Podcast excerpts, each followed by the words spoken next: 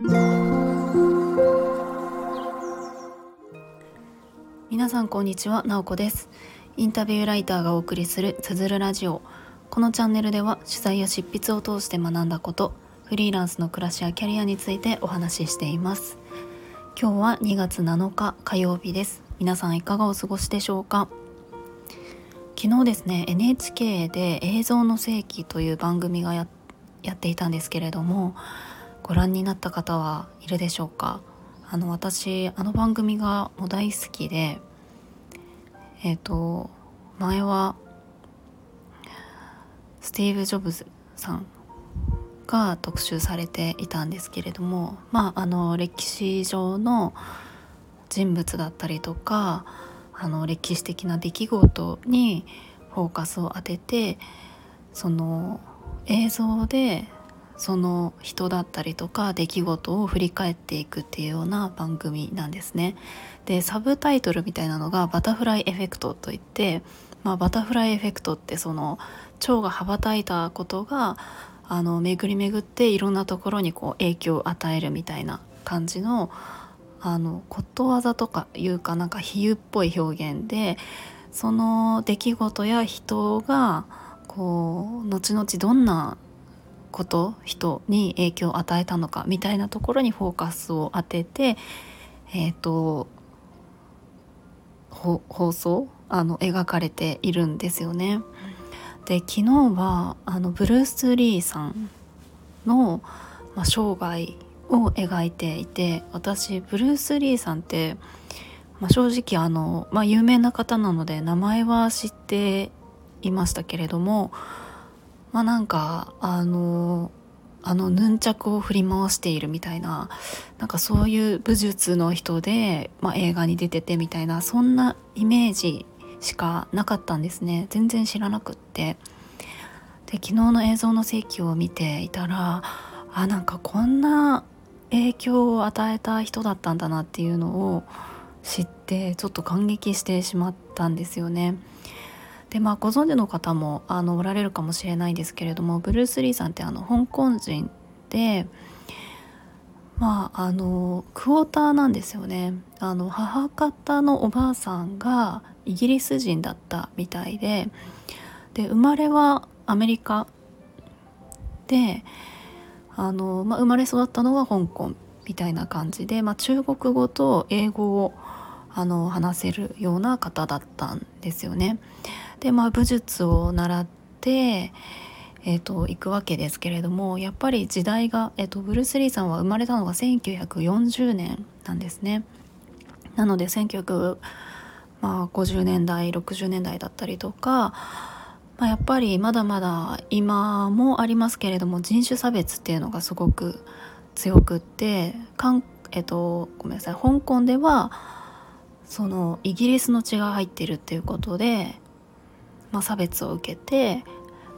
いたりとかじゃあそこからアメリカに行くとアジア人だっていうことで差別を受けるみたいな感じでかなりそのうんとそういった人種差別っていうのをこう感じてきた方なんですよね。でまあその中でもその武術であったりとかその映画の世界に入っていったことで、まあ、最終的にアメリカでの映画で、まあ、初めてそのアジア人が主演をするとか、まあ、そういったことを成し遂げるんですけれどもそれによってその白人とアジア人とかをつないでいったりとかいわゆる人種差別を受けてきた人たちを勇気づけるような存在になっていったそうなんですね。なのであの黒人の方とかもすごくそのブルース・リーさんに憧れて影響を受けてあのこうみんながこうヌンチャク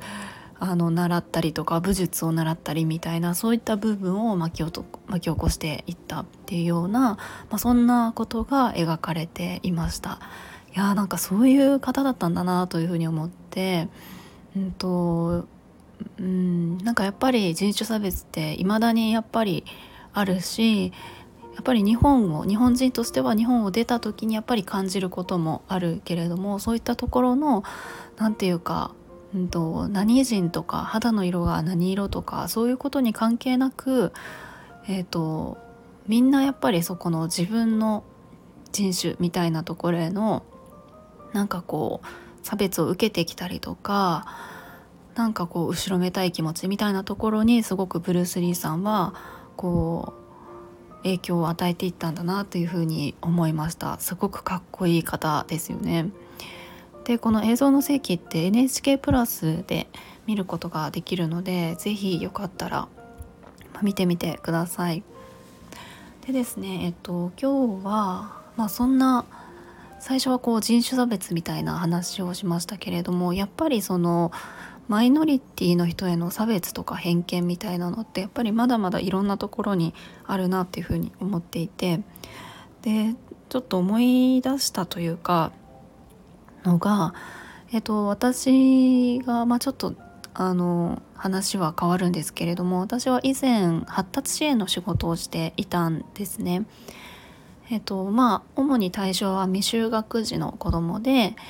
え、発達に遅れとか偏りがある、まあ、子供が来る教室の先生みたいなことを、えー、やっていたことがあります。まあ、なので、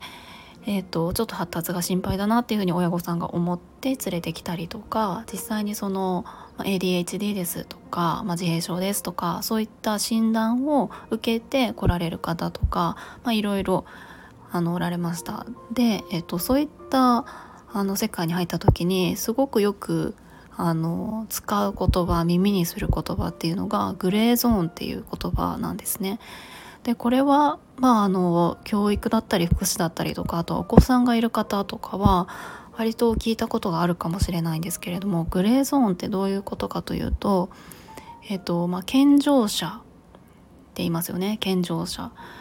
と、えー、障害者と呼ばれる人の間のことをグレーゾーンっていうふうに言うんですね。つまり、うんと、何かしら、えーと、診断というか、えー、何々障害ですとか何々症ですっていうふうに、えー、診断をこう受けるちょっと手前くらい怪しいよねみたいな感じの、えー、状態というかそういう子供とかそういう人をグレーゾーンっていうように言うんです。で、えっと、これ本当に、えっと、普通に使われているんですね。でも私はある時からグレーゾーンっていう言葉を使わなくなりました。でそれが何があったかというとその発達支援の仕事をしている時にえっと、学校で特別支援のことをしている方をゲストに招いて、まあ、保護者の方とかに、えっと、研修とか講演をしてもらったことがあったんですね。でその方が、えっと、言っていたんですよ。そのグレーゾーンっていう言葉をなくしたいっていうふうに言っていてそういうふうな言葉でえー、子供や人のことを表現するっていうのをやめたいっていうふうに言っていたんです。でそれはなぜかというと私たちって白とか黒っていう色では分けられないですよねっていう話をしていてやっぱり白っていうと連想するのって白人だったりとかなんかその勝っていたりとか勝ちとかで黒って言ったらその黒人だったり犯罪者だったり負けみたいな意味合いってやっぱり私たちの世界の中で強いと思うんですよね。でそういった意味でなんかその白と黒に分けて間をグレーという風にすることなんか白も黒も別にあの本来いいも悪いもないし優劣もないはずなんですよね。でもそういった白黒っていう意味合いを私たちがつけて2色に分けて間にどっちにもつかずみたいな状態をグレーっていう風に言うのっておかしいですよねっていう話をしてくれたんです。で私たちはその白でも黒でもグレーでもなくてカラフルな存在ですよねっていう風にえー、言っていて、まあ、その人一人もいろんなカラーを持っているし私たち一人一人もいろんな色の違いがあるだからその白黒の世界で、えー、言うのは、まあ、やめていきたいみたいな話をしてくれて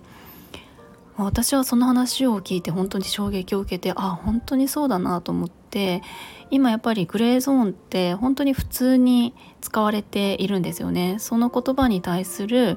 何て言うかそれがあの差別的であったりとかおかしいっていうような考えってそこまで強くはないと思うんですけれどもやっぱり普通にこうあの発達支援の仕事をしていたりとかしても本当に普通に使っていたので、まあ、でもやっぱりうんなんかそういった、まあ、それはなんか色だけではなくて何か人をそのくくるグループグルーピングするとかくくっていくみたいなところへのなんかおかしさみたいなところってあるんじゃないかなっていうふうに思うんですよね。まあ、ちょっとした言葉一つなんですけれどもやっぱりうんなんかそういった分けるみたいなところからこうやっぱり次のあのフェーズにこう人類が進んでいく必要があるんじゃないかなっていうふうに、まあ、感じました。ということで今日はあの昨日の映像の世紀の、まあ、ブルース・リーさんからブルース・リーさんのその障害から感じたこととちょっと自分自身が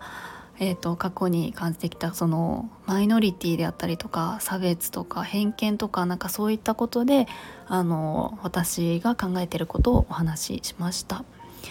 はい今日も最後まで聞いていただきありがとうございます。もいもい。